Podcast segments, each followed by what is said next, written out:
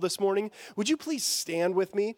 We're going to read uh, from the scripture this morning, starting in Matthew chapter 3 and verse 13. If you'd like to follow along, you can follow along in your Bibles or you can follow along on the screens. Starting in verse 13, it says, Then Jesus came up from Galilee to John at the Jordan to be baptized by him. But John tried to stop him, saying, I need to be baptized by you, and yet you come to me? Jesus answered him, Allow it for now, because this is the way for us to fulfill all righteousness. Then John allowed him to be baptized. Then Jesus was when Jesus was baptized, he went he went up and immediately from the water uh, the, he- the heavens suddenly opened for him, and he saw the Spirit of God descending like a dove and coming down on him. And a voice from heaven said, This is my Son in whom I am well pleased. Then Jesus was led up by the Spirit into the wilderness to be tempted by the devil. After he had fasted for 40 days and 40 nights, he was hungry.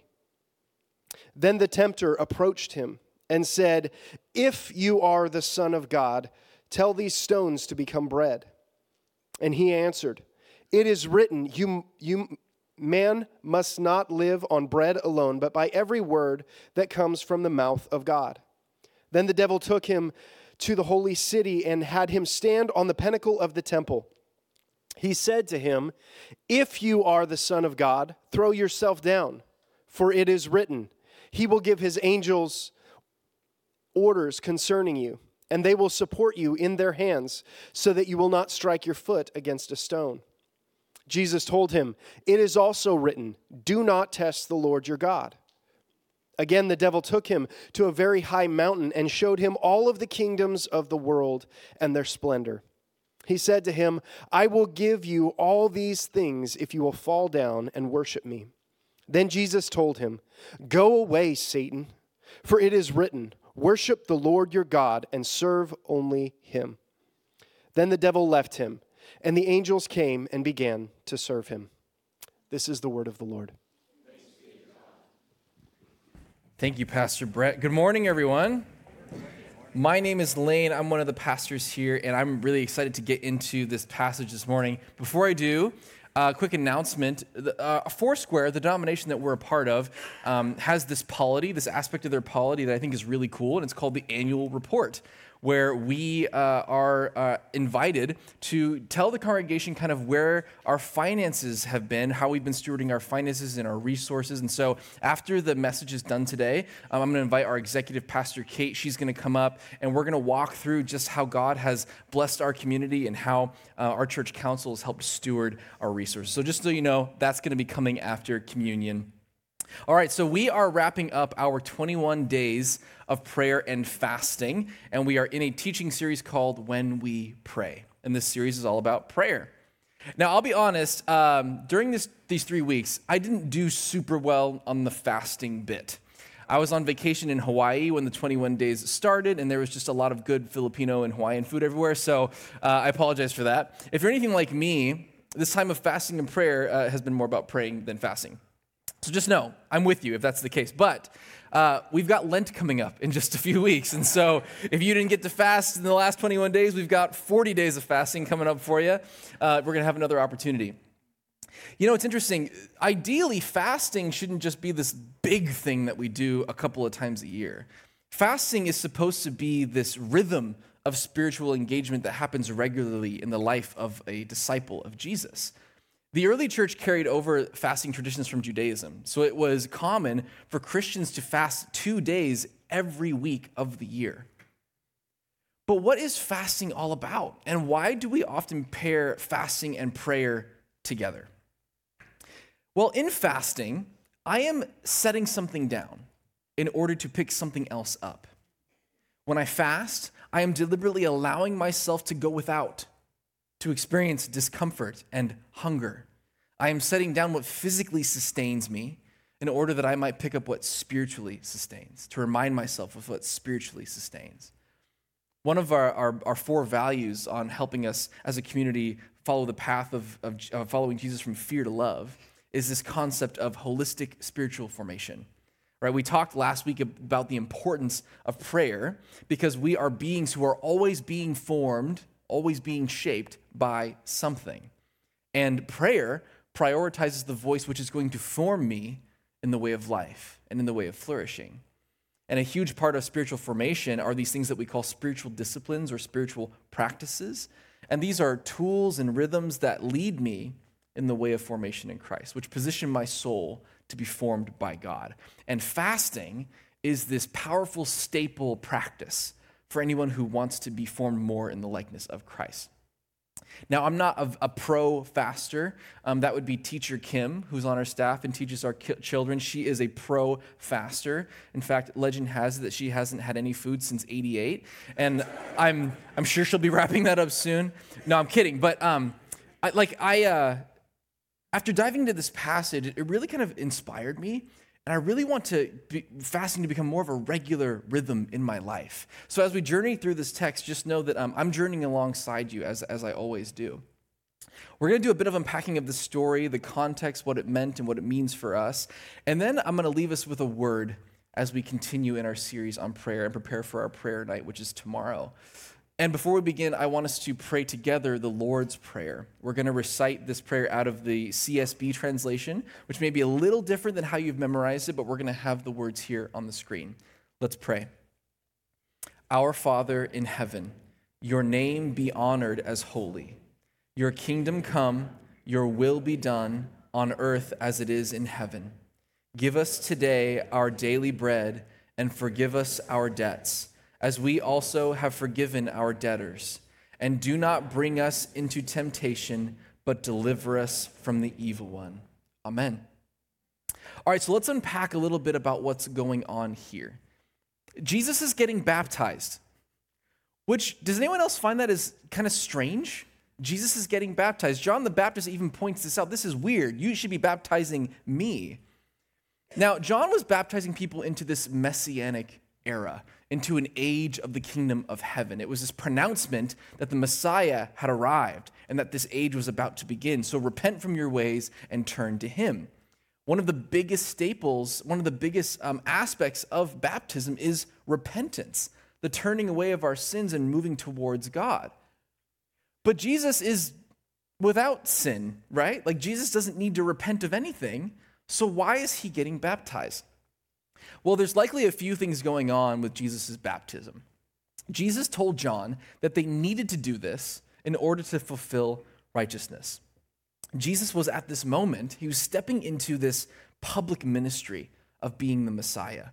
What was about to happen at this baptism was about to confirm and affirm who Jesus was, that he was, in fact, the fulfillment of Hebrew prophecy. Another thing that's happening here is that this is a public act of humility. Jesus is taking on a shame that is not his in order that he might lead his people into new life. This is much like the cross depicted, um, and there's also uh, this, this prophecy depicted in, in the suffering man of Isaiah, right? That the punishment that brought us peace would be upon him. You see, Jesus would begin his ministry the same way that he would conclude it, bearing a shame that he didn't earn in order to invite us into a life that we couldn't inherit without him. There's also some biblical parallels happening here. Jesus likes to do that.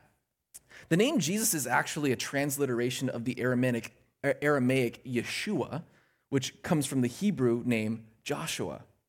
So Jesus' namesake is actually Joshua. And the first Joshua we encounter is the one who took over from Moses when Moses died. And John the Baptist, so he's baptizing people in the Jordan River. And many centuries before John was baptizing people in the Jordan River, we see Joshua leading the Israelites out of their wandering in the wilderness and into the promised land by crossing the Jordan.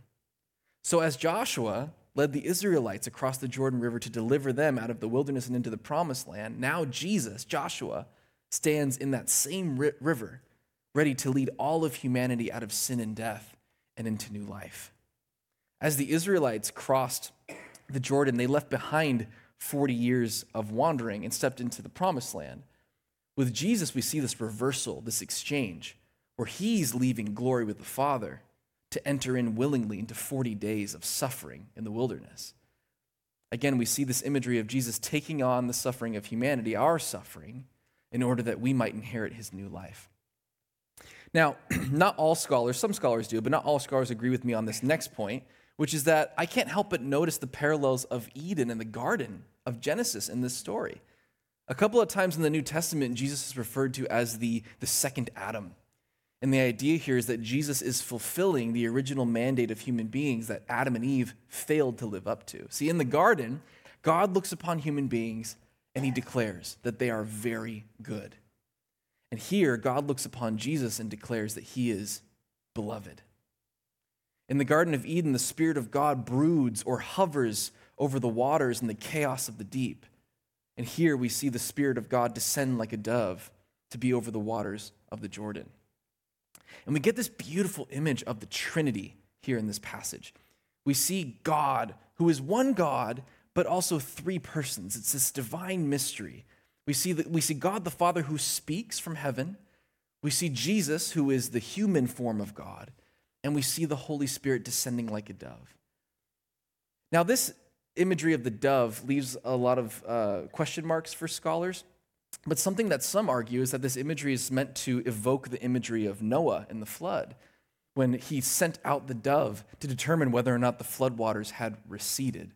So, in this way, the, the dove was a signal of a new era, that the flood had gone and the new life was to come.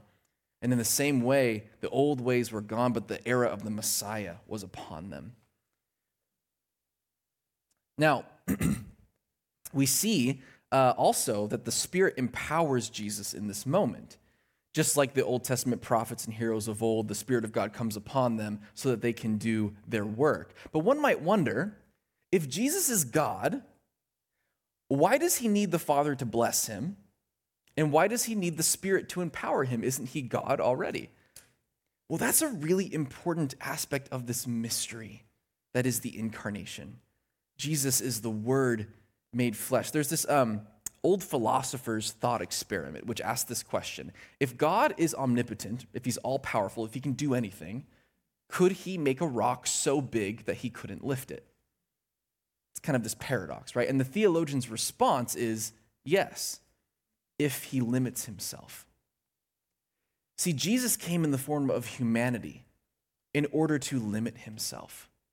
As Paul writes, it's not his equality with God that he uses to his own advantage, but rather he lays down his glory in order that he might sacrifice himself for us, to serve us, that he might identify with us, with our suffering, with our joys, with our hunger, and with our temptation.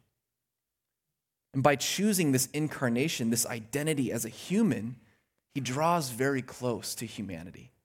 And he invites humanity into this union of love that he experiences in the triune Godhead with the Father and with the Spirit. The Trinity exists mysteriously as one God, but also in his essence, because he is three, God himself is relationship.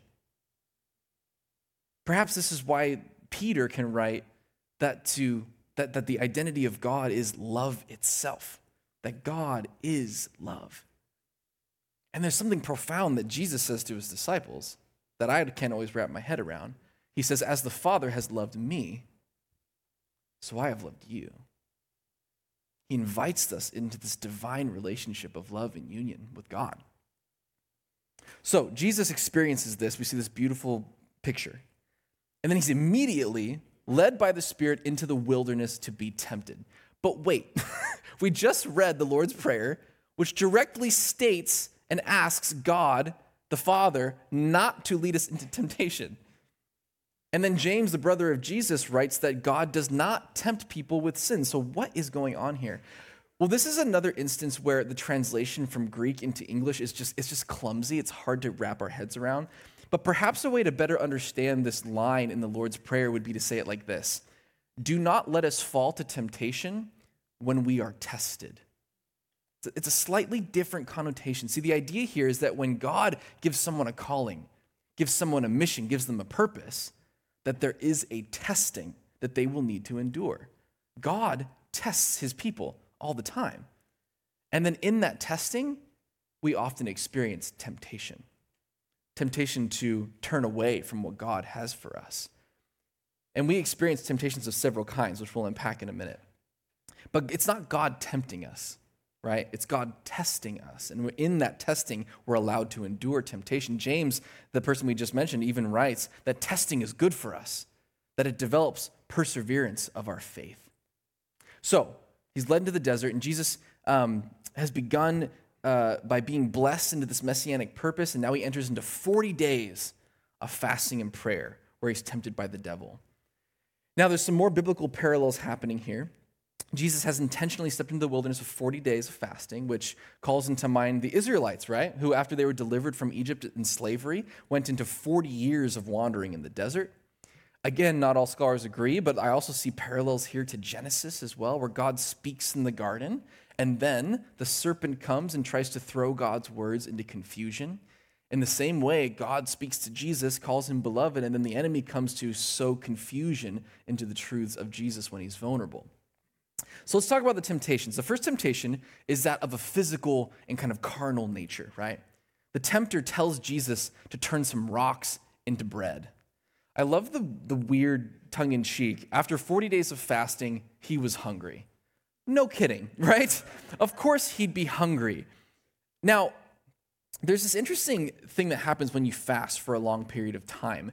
When you fast for an extended period like this, you can't just jump back into solid foods right away. In fact, if you eat too much food quickly, it could kill you. I knew this pastor who wanted to fast for 40 days. He set out to do this, just water for 40 days. And he made it a little more than halfway before his doctor told him, if you keep doing this, you're going to die. You're not going to make it to 40. So he started to take it slow and, and started to consume calories again. But he had to start with rice broth and then slowly moved from rice broth to vegetable broth and then finally soft vegetables and so on and so forth. They had to, he had to bounce back. His body had to get used to eating solid food again. So, setting aside the fact that eating a loaf of bread after 40 days of zero calories might kill you, we see that the enemy does this to us, right? The enemy dangles these things in front of us when we are the most vulnerable, when we are the most desperate, and it's always to appeal to this strong desire, this strong craving in us. And the problem is, what may seem to satisfy in the moment will always lead to our death and not to our good. That's what the enemy does. But he makes it look like it's a good thing. Of course, you want this. Who wouldn't want this? But set aside that practical reality, there's this parallel here again to the Israelites wandering in the wilderness, and they're complaining to God that although He had delivered them out of slavery in Egypt, they hadn't given them food. And so this calls back to when God sends down the bread from heaven, which is called what? Manna, which translates to what is it? That's what manna means. And Jesus claps back at the enemy by quoting Deuteronomy. Sorry, claps back is it's a young person thing. Um, but probably not now because I just said it. Um, he says, he says, man must not live on bread alone, but on every word that comes from the mouth of God. See, even back during the Exodus, God was trying to teach his people that there are more important needs to a human being for a human's life than the carnal, than just food. That the soul can be dying even if the body is alive. And here, Jesus demonstrates that he's got his priorities straight. That food means nothing. Food means nothing if not if, if what sustains him is not the truth that God has spoken to him. You'll notice that with each temptation, Jesus falls back on the truth of God's word. I love that in the Gospels it describes Jesus as having to grow into wisdom. Omnipotent God limiting himself so that he must learn. And we know that Hebrew boys in this, in, this, in this time, Hebrew children at this time, the scriptures were worked into their psyche. They were, they were immersed in the scriptures. They had to have the Pentateuch memorized by the time they were 12, right? Since Jesus was a small boy, scripture had become second nature to him so that even in a moment of physical desperation and weakness, it, it, naturally came up out of him like a spring of living water. This is why the scriptures in Deuteronomy they commanded the Hebrew people to Shema. There's this, there's this prayer.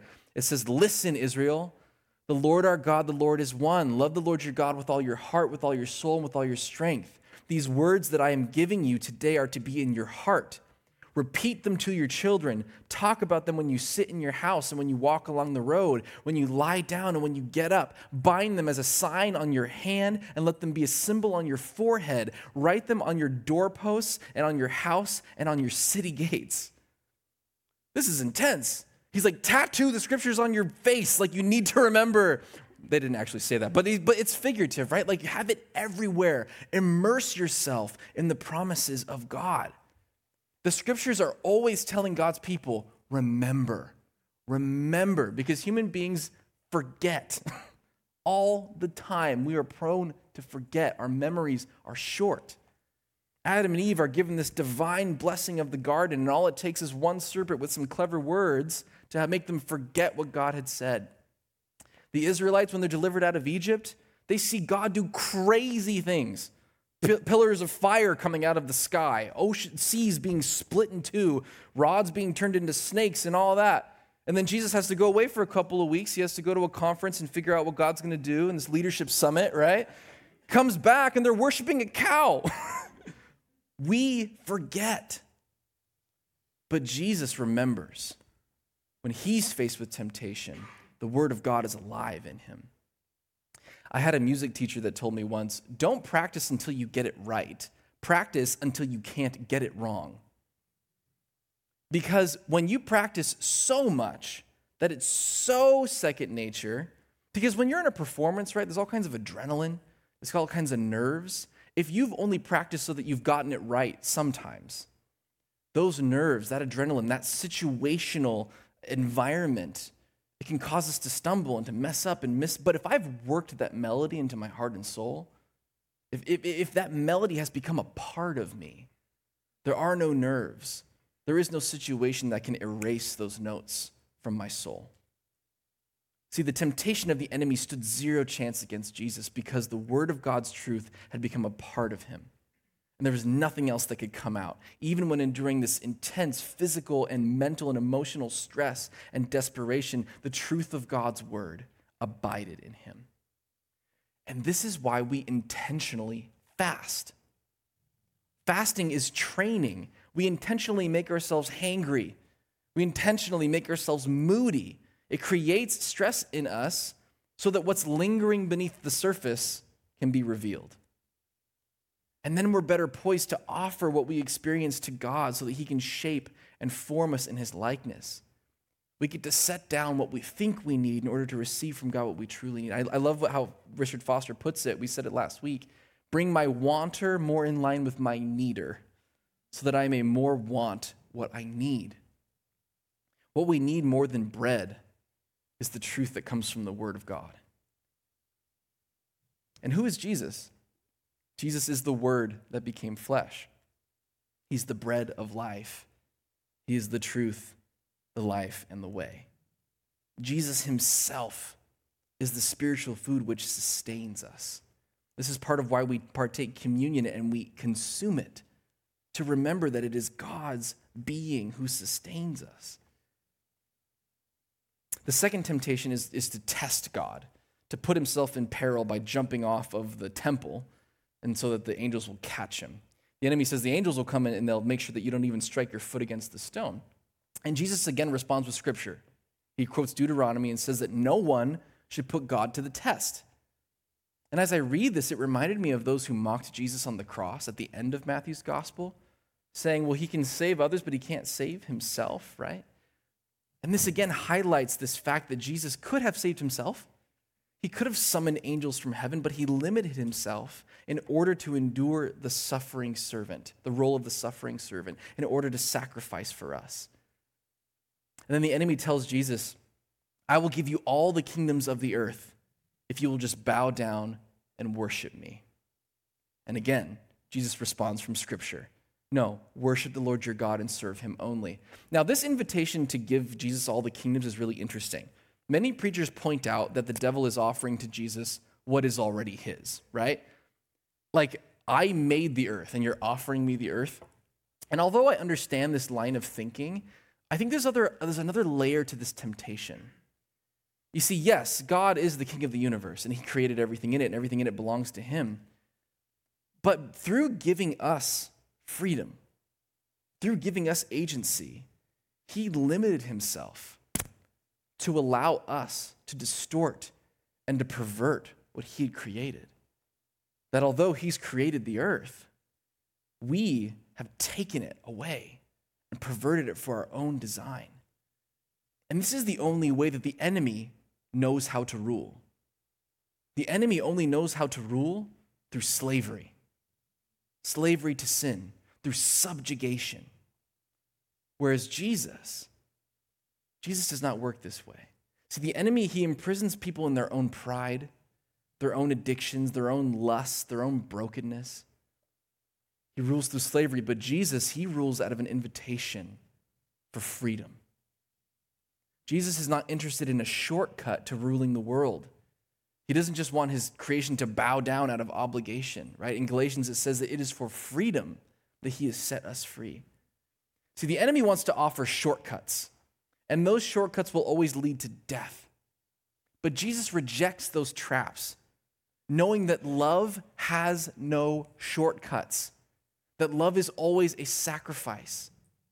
And to worship anything but Jesus is not actually freedom, it's slavery. Slavery that disguises itself as freedom.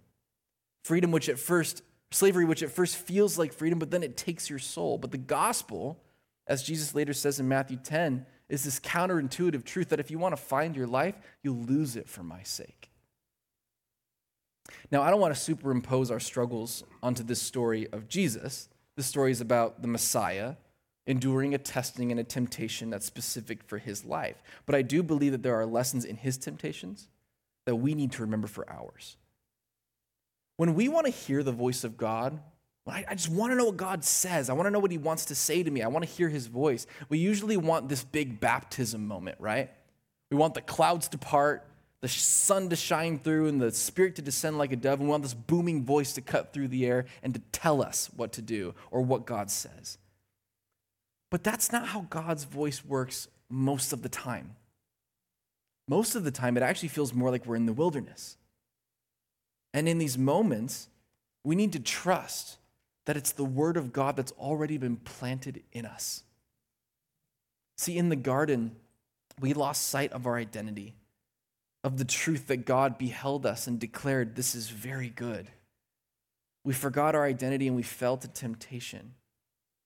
But Jesus, empowered by the Spirit, took the blessing of the Father and treasured it in his heart so that when the enemy came to throw his identity into question, it stood no chance.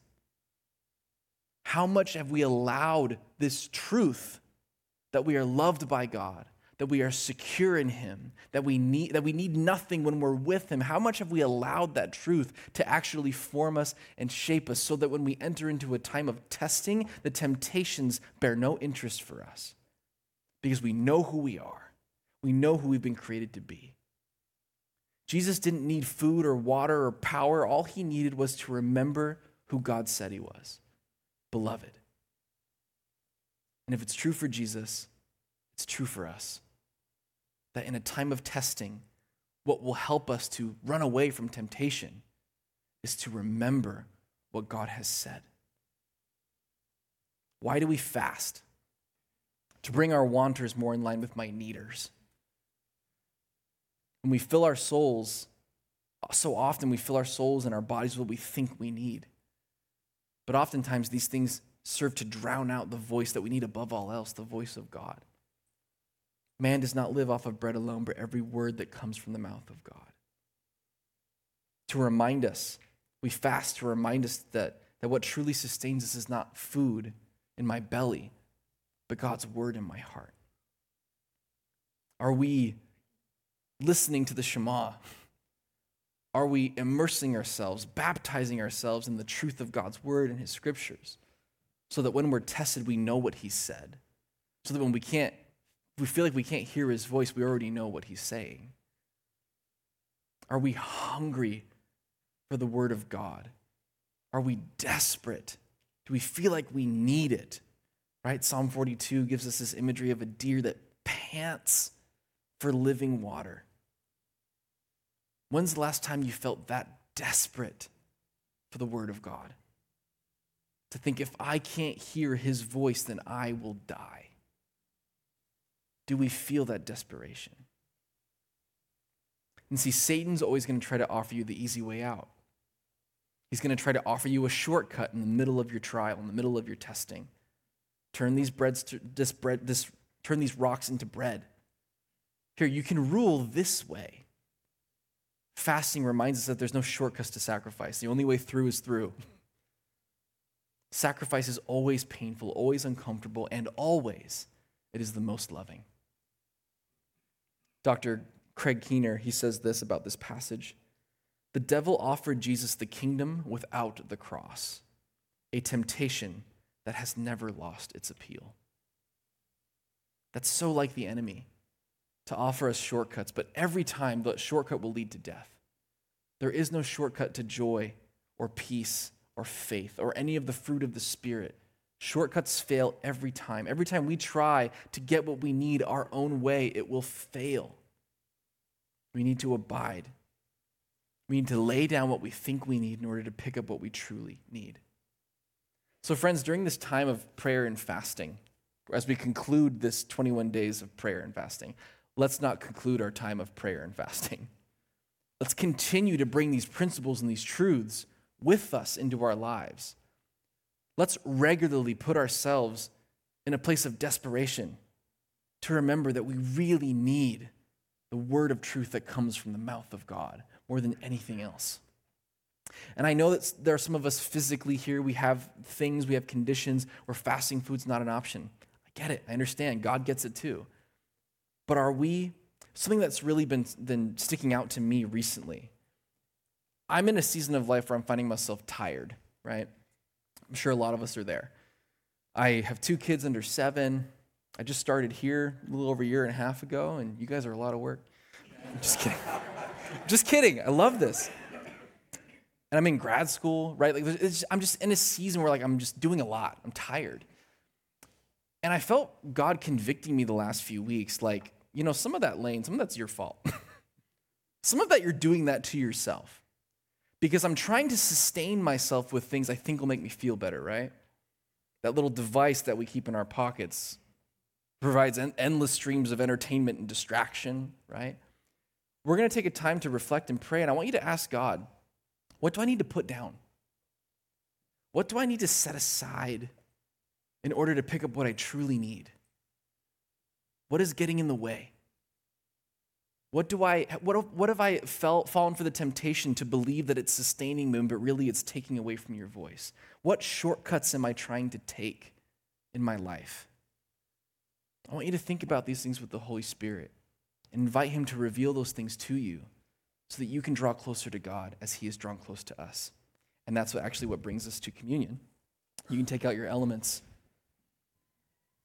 And if you have yet to proclaim Jesus as your Lord, I want you to simply regard these in your hand and to refrain from taking them for now. This is something holy that we do as followers of Jesus, that we take very seriously. And if you at any time want to make that decision to follow Jesus, we're going to celebrate and throw a party with you. And, uh, but until then, hold these in your hand as a reminder that Jesus has drawn close to us. Oh, and if you don't have it, raise your hand. We've got, we've got some auditorium hosts handing them out. Jesus was, God was so desperate to draw close to us that he became one of us, to invite us into this union of love that he has with the Father and with the Spirit. This is what sustains us. We consume these reminders of his body and his blood to embrace the truth that this is what we need more than anything else. We need the saving grace of Jesus. Jesus, on the night he was betrayed, he took bread and he broke it and he gave thanks.